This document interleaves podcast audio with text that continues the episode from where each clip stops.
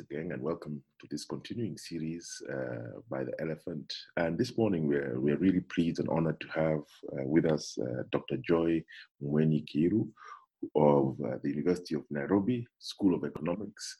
And uh, um, good morning, Dr. Morning to you. How are you doing?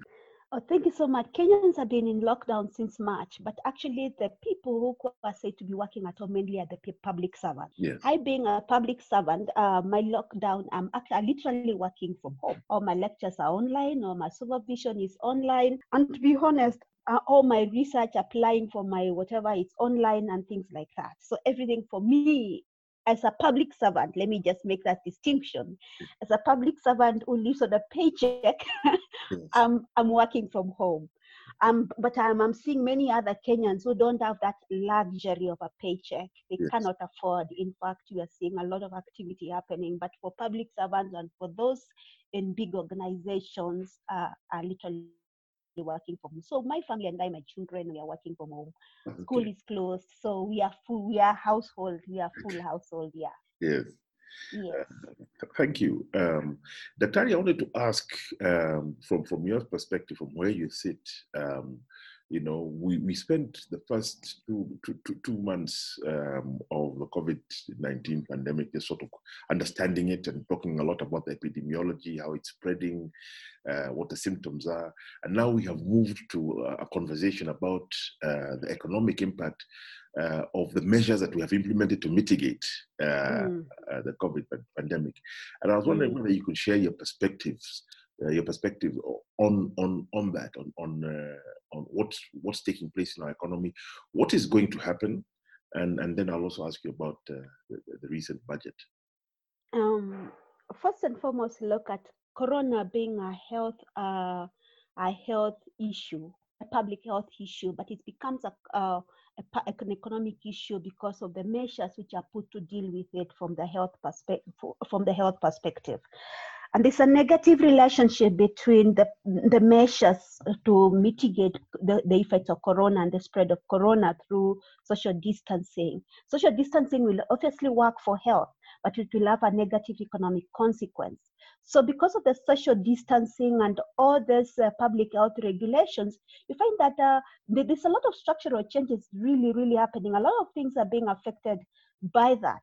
First and foremost, social social distancing and uh, and the traveling cessation, that is international travel cessation, for example, has had a big impact on some sectors. For example, you talk about the tourism, the hospitality sector generally, hotels and uh, tourism sector, that one is at a standstill. If you talk about education like we know it, it is changing. Uh, the consumption, the way goods are being produced and consumed is changing. And we expect some of these structural changes to actually continue even after this. I would like to say that before I, I talk too much, that definitely Corona is, uh, as we know it, has brought about a lot of a lot of changes. It's actually a setback to the economy, but definitely it's no it's not a reset. Mm. Even after even after even after corona the world as we know it will not have drastically changed to be recognizable but there's going to be glaring changes that we did not know before the things we are learning now the things we're doing now some of them are going to stay even after corona Um, you, you you you mentioned the impact on on um, on the hospitality industry, and that has been quite quite marked. And and you know we've been reading reports of of and you know Kenya is heavily dependent uh, on on tourism for uh, its you know a large chunk of its foreign exchange earnings, as we are also very dependent on on, on remittances. Um, uh, there's a you know the sort of analysis that one hears is that um, the the tourism sector the entire hospitality sector is going to take quite some time um, to to return to um, to its its its former levels. And there are those who argue that actually it will not return simply because you know as long as Corona is around, people are afraid to travel. Uh, we have uh, this this physical distancing underway. Uh, the mechanics of, of the hospitality sector. I I, I, I visited a, a, a couple of restaurants in Nairobi, and one of the striking things is um, uh, you know, you're only allowed to sit two at a table. There's the, the distances between the, the tables are also um, large, and so there's still a bit of nervousness about um, getting out into public. So, uh, are we seeing you know, so changes uh, to our economy that may may last quite a bit of time? Now, let us uh, let us uh, talk about uh, some some hard facts. For example, Corona is going to be here with us probably for the rest of the for the rest of the time.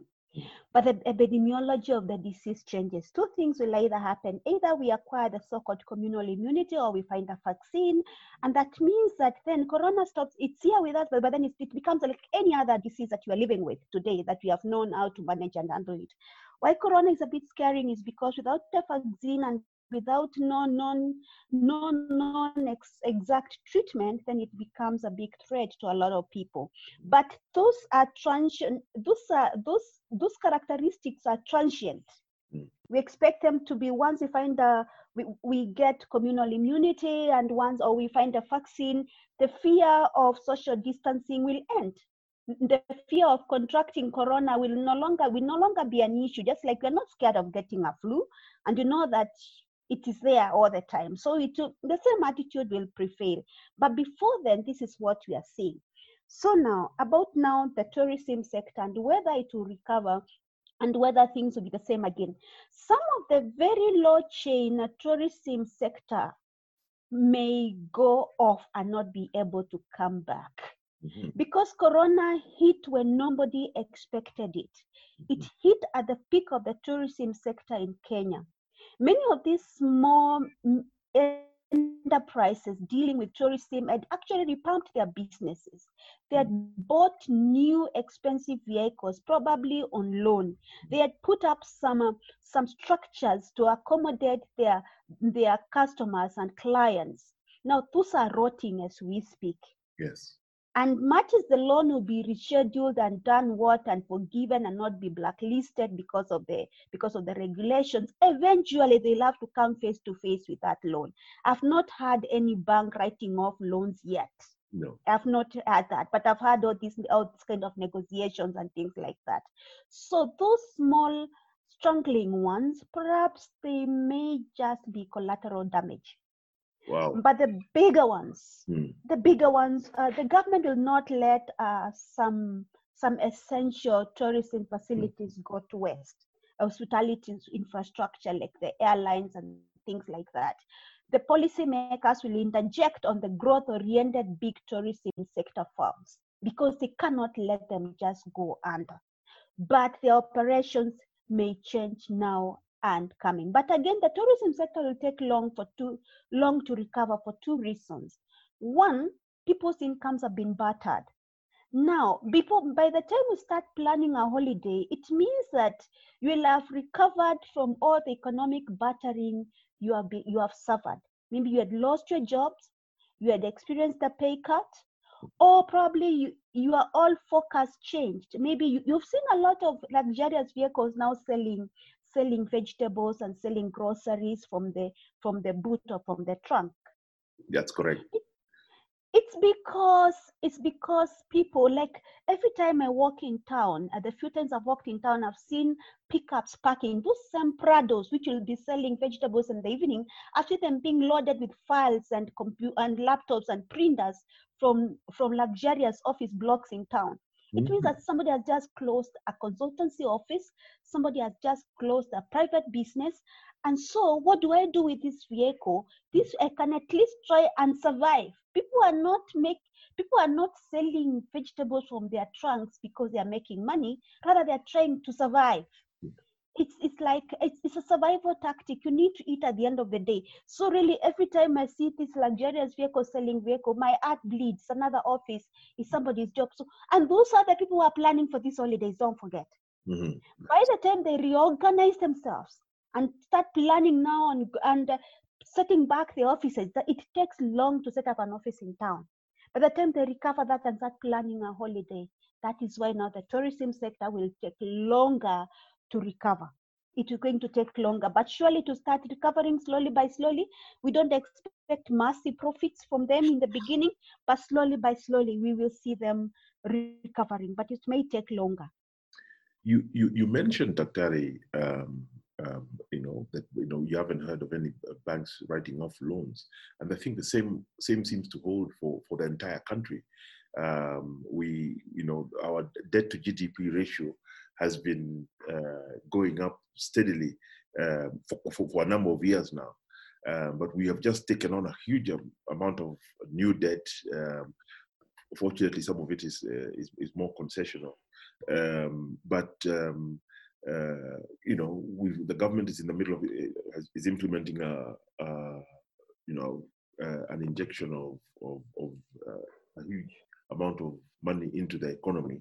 I'll be keen for, for your opinion in that regard, uh, in the context of the budget that was read by by uh, by the minister recently, and and how you think that is going to play out um, given this con- context of of COVID nineteen that we're living in. Mm, let us first acknowledge that uh, the relationship between debt and GDP is not linear in either way. Rather, it is quadratic. That is, it will rise. That is, at low levels of debt, there is uh, there is positive economic growth until there's a tipping point for debt, whereby more debt now will start affecting the economy negatively. The tricky bit now, and where many economists don't get it right, is where is our tipping point? Because tipping point are determined by many other things, uh, market imperfections in the economy. An economy like Kenya with very high market imperfections, our tipping point is likely to be much lower than an economy like the US, which is uh, which is much more frictionless mm. compared to ours. The tipping point is going to be much higher. So the question is, where is Kenya's debt tipping point? And I think that is where the discussions really need to be, because debt on itself, it's it's it's it's not the issue. The issue is, are we taking more than we can chew? Mm. And when do we tell the tipping point? Estimators uh, told us that 50% of GDP or 62% of GDP and uh, for a long time, it was thought like debt levels up to 60 to, between 50 and 65 marks percent of GDP for Kenya, even though 65 is a little bit on the upper side, but that could be possibly accommodated. Mm. Anything more than that, according to the estimates on the tipping point, anything more than that for Kenya in particular could have a negative repercussion. That is what we know from the economics. But now we are seeing a lot of debt coming in. Question If, for me as an economist, my question is what is it that we can show for this debt?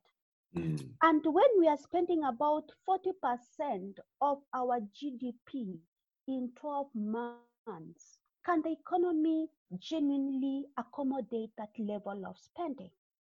Mm. In layman's language, if you go to a villager and you give a villager today a hundred million Kenya shillings to spend in three months, mm. what constructive activity do you expect that villager to do? In the first place, they don't have the technology, the know-how, the the entrepreneurial capacities. They cannot just accommodate that that uh, that kind of financing.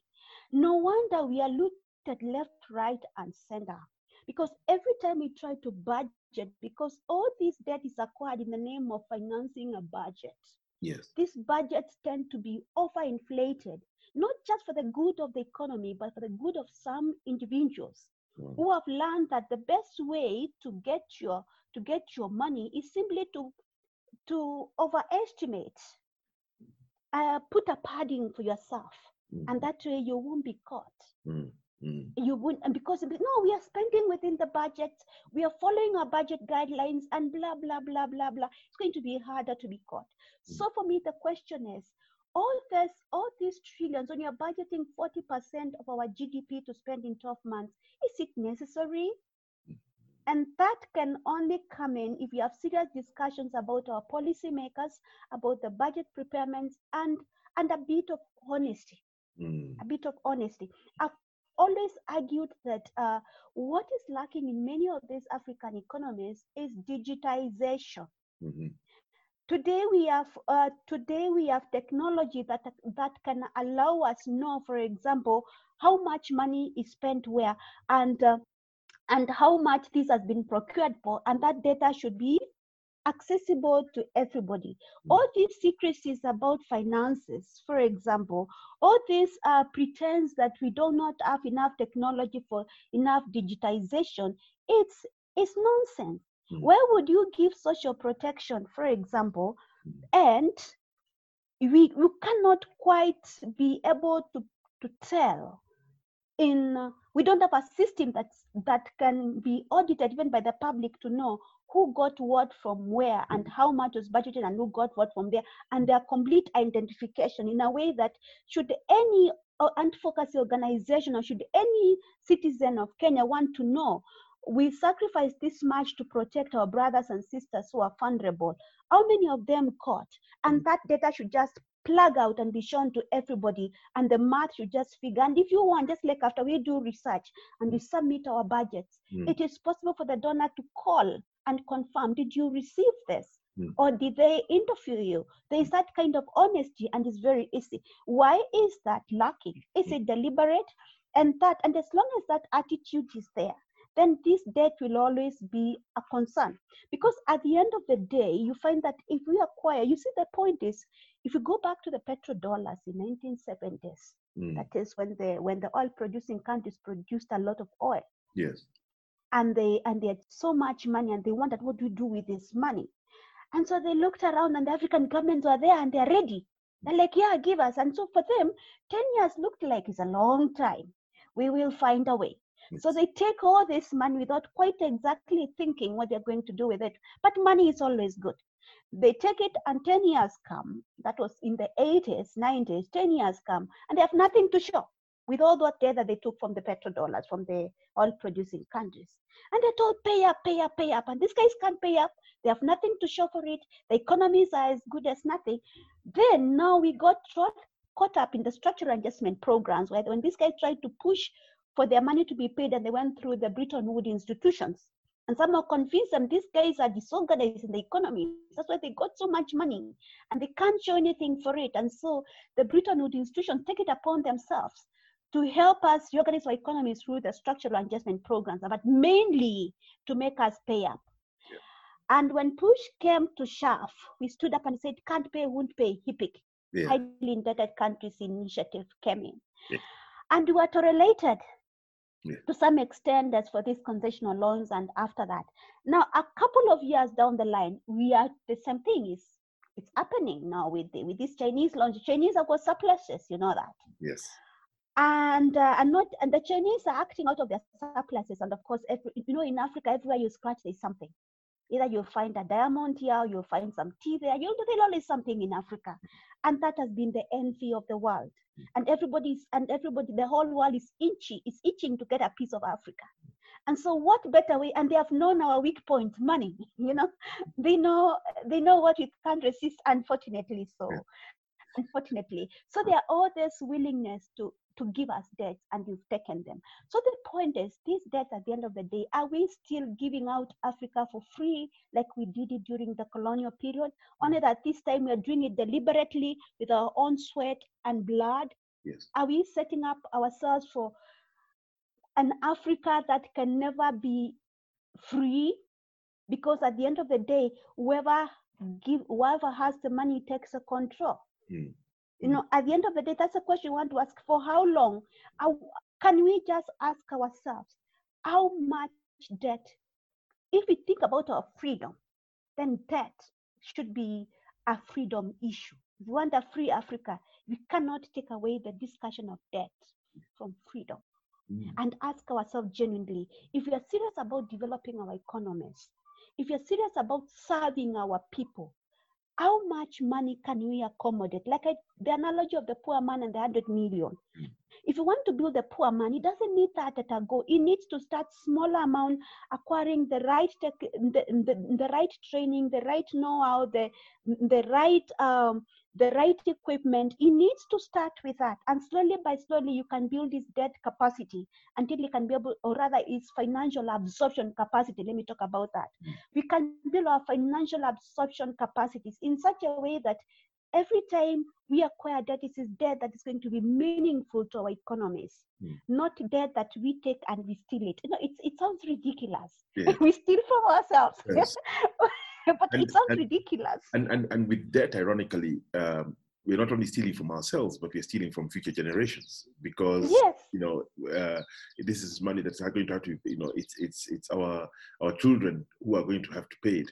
But uh, what is even more uh, striking um, right now is that uh, we borrowed quite expensively. And you're very right. Um, you know, between 1996 and 2006, there was this highly indebted poor countries initiative, which was quite successful. A lot of debt was mm-hmm. off, uh, and now Kenya is considered a middle middle middle income country. So we are not, um, uh, you know. Uh, eligible for some of uh, the the concessions that the poorer countries are. Um, and yet uh, the, the government has um, um, embarked on a very significant um, stimulus package uh, to cushion the economy from mm.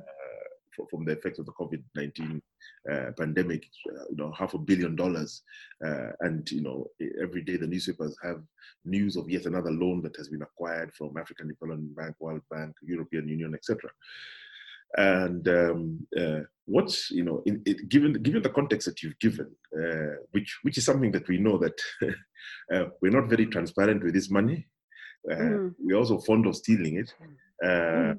um, what what needs to change if this is if if if we're going to turn um, this coronavirus moment into an opportunity for us to be able to manage our affairs economically in a much more transparent honest and manner that is productive to the majority of, of Kenyan people.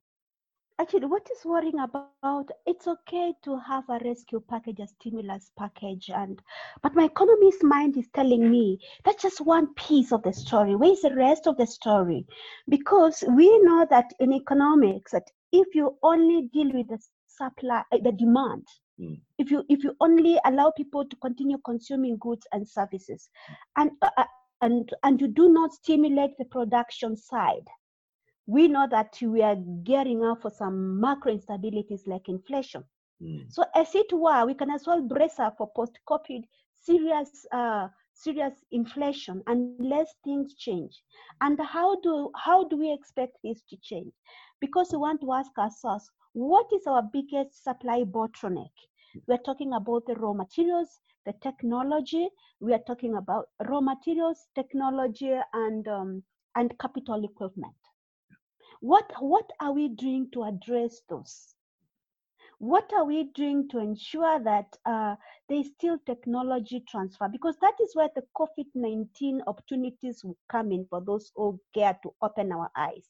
And Africa is in a good place to together because compared to other economies, then compared to other economies, African economies have been less battered than the Western economies. We expect capital flow from the West to Africa, but only to the countries whose economies have got proper supply infrastructure, which will attract more foreign direct investments. What policies are we putting up to attract capital investments, to attract to attract technology transfers during COVID-19? Because that's what the opportunity is and to make sure that now we build the supply of goods and services to complement these other demand dynamics that you're building into the system. Mm. So as long as you're not talking about supply capacities and you're not talking about how to attract the foreign direct investments and the policies to ensure that FDI really leaves us better than we were.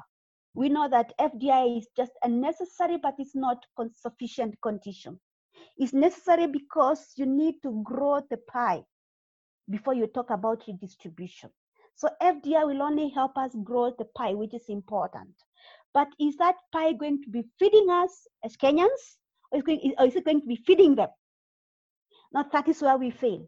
So even as we talk about FDI, you think that that's a necessary condition for growth, but it's not sufficient because, like we, we always say, development economies are not very much thrilled about the numbers. It's about what those numbers mean in terms of uh, people's welfare, education, health, and overall well-being. So as what policies are we done that, even as we talk about attracting FDI? So for me, that is where the opportunity for COVID-19 will happen. But is it, is it one now? You can as well brace for post-COVID inflation. Mm-hmm. Mm-hmm. Just like, because every quantitative easing moment in history, unless it has been matched by proper supply dynamics, it has always ended up in very, very bad inflation. Yeah. It, um, let me let me change tact uh, a little bit and, and ask you about um, you know you, you, you teach at the Nairobi University and and we've been seeing some distress um, expressed um, um, in many of our institutions of, of higher learning. We've seen advertisements of of salaries being slashed um, uh, and, and and other changes taking place because obviously this contraction of demand has affected uh, everybody. So I wanted to ask how, how it's affecting uh, uh, you, say at the economics department of University of Nairobi, and and and how this uh, might be um, uh, mitigated. But but more broadly, um, what does it tell us? You know, one of the things that has been striking about our institutions of, of higher learning has been a very dramatic expansion um, of parallel programs. Uh, and I've never seen more, um, it's been a unique phenomena uh, in Kenya of, of our universities going into the real estate business in a very major way. You know, uh, I once visited the campus, the law campus of one university, uh, which is behind the, the, law campus of another one. And so mm-hmm. I asked myself, okay, uh, our universities have uh, have, have gone on a spending spree.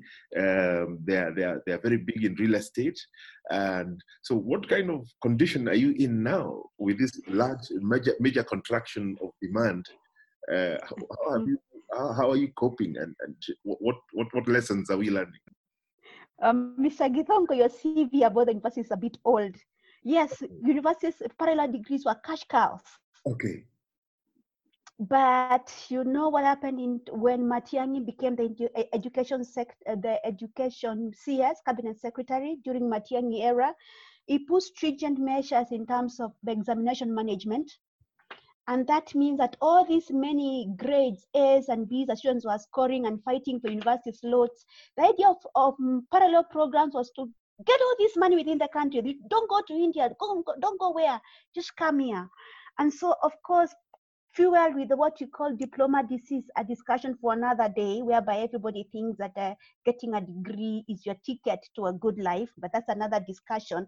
Fueled with that phenomena, what you call a diploma disease phenomena, and and uh, people started cheating in exams, and there are all these people getting university entry grades, and they could not be accommodated in the in the institution. So we, we took the opportunity to have all these parallel degrees and parallel programs, and indeed money was coming in, and universities did many, many things, including University of Nairobi built a tower without any debt. The University of Nairobi tower, no debt. No debt. That is no debt, no debt. That is parallel money. But that was then. When Matiang'i came and he put regulation about exams, there were not enough students even to fill up the slots for the public universities, leave alone the private. Uh, no, there were not enough. There were not enough students. So, who will pay for an education if you can get it for free and with a loan, if you can get it with a, a subsidized rate from the government yes. and join the University of Nairobi, which is still the leading university? Yes. You get it? Yes. At, so, so all those parallel programs, even up to today, we, not, we are no longer able to run as lucrative programs as those because of the examination management at high school which has meant that now we are no longer seeing so many people acquiring the university entry grades. Remember, it's it's it's it's it's not okay. It's not allowed by law to admit somebody for a degree program if they don't if they do not attain the university entry grade. So that has meant that all these module two monies are gone. Yes. But but still talking about now the COVID nineteen and universities, you know, we were caught flat-footed. Yes we were called as, despite all this, you can always ask, what did the module two monies mean to lecturers themselves, as me as a lecturer? I, the module two money did not get me a, a, a, laptop to use in the office. As just as a normal classroom lecturer. It didn't get me a, it did not get me a laptop. It did not get me classroom technology that really matters for me. It did not get me it i mean it, it didn't mean much in terms of the teaching itself. It could have meant something else in terms of university infrastructure and all that but in terms of the actual delivery of the job and the lecturers and the students it did not quite build on that. So we were caught flat-footed whereby the first time our lecturers so, so, so we teach online. What are you going to use? Who has laptop? Who has what? Yes. So, uh, that discussion is somehow people have learned that you just if you don't teach is your is your course that is whatever. So people have had to implement on that what about our students we have students from all over kenya in the furthest corner of this country talk about lamu Turkana, and everywhere, the remotest areas, we take them. Even areas with without uh, in, network coverage, those are our students. As a lecturer, I have learned that teaching is my job and I cannot sit back and teach. So I have tried, the university gave us uh, data from telecom network, about 10 GB of data, everybody in a card. It's supposed to be renewable. And that's that's what we've received. Of course, I've got to come up with ways to make that data work for me, get a laptop and all that kind of a thing. But then even even even when we have the online classes, not everybody is able to log in because like if you talk about the school of economics economics is one of the premier courses in the faculty uh, in the college of humanities for example and we have class sizes of up to 500 students 300 yeah the smallest class at the school of economics would be 340 the moment you combine it with the private students who we have integrated since they are not enough to form whatever we have tried to, to integrate them with the normal regular students. The moment you combine them with uh, with our regular students, then the, we get numbers of about 400, 500. If you have an online class on a good day, out of the out of those, I'm going to have at least 80, no more than 100. But even that 100, some will be coming in and dropping out, and uh, like that. So on average, this will start for me from the beginning to the end. It's going to be about 80 students you, you start a discussion with the class representative on what is happening to your colleagues and some they don't they're not reachable they're out of network and things like that. So the the digital divide those the students who are highly marginalized.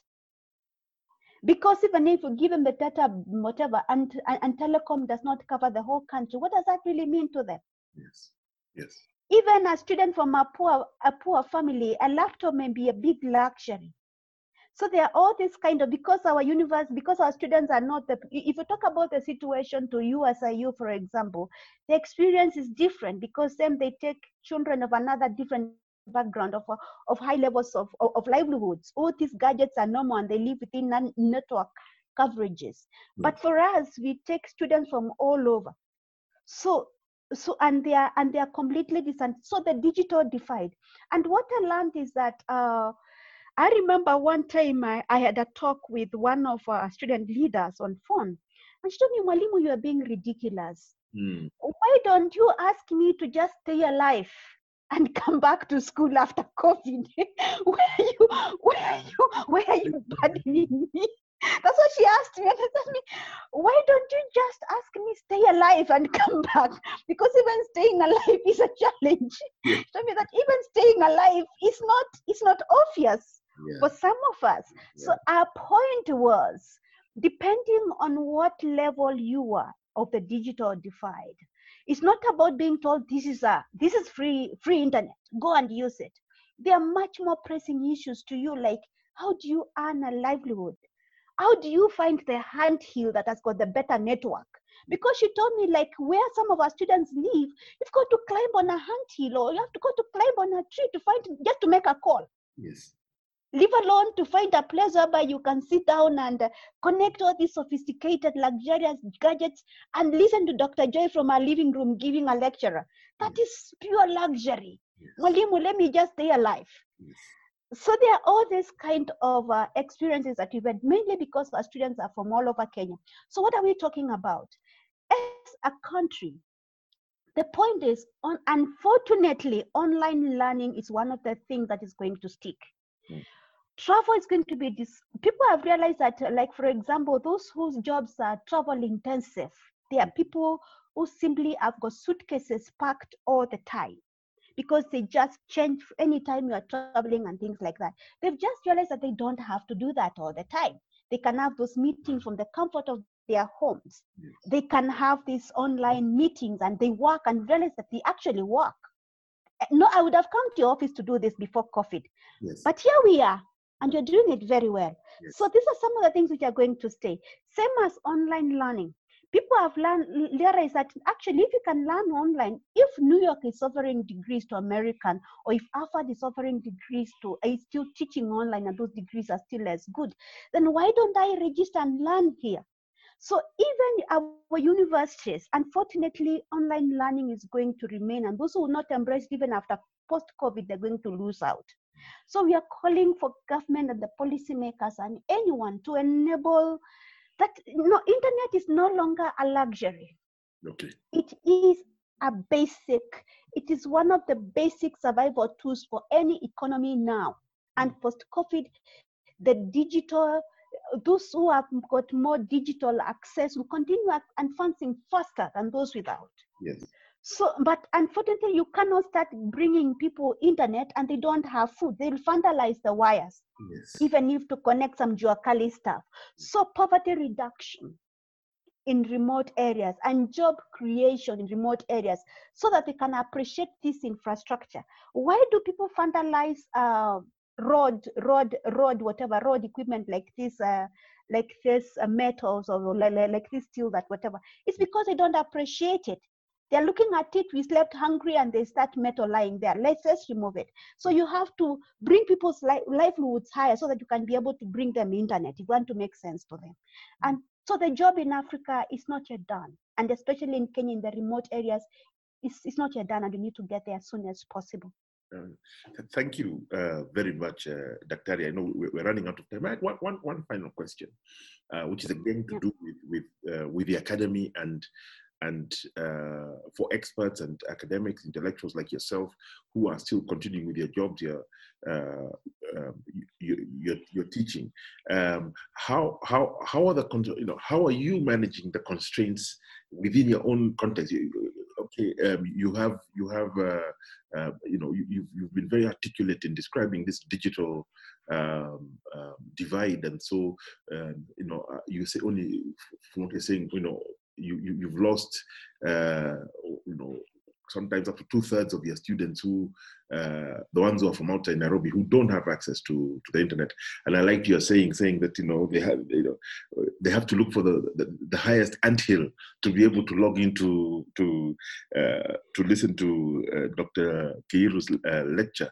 But um, uh, for you now um, under under lockdown. Um, you know, you're an academic, you need to do research, you need access not only to you know your books and other uh, uh, material that is essential for to what you do, but you also need interaction with your colleagues uh, who, who are part of you know of teams. But uh, um, you know you're now working from home. How has has has, has that disruption also uh, impacted uh, you now, just as a researcher and, and as an intellectual in the field of economics here in Kenya?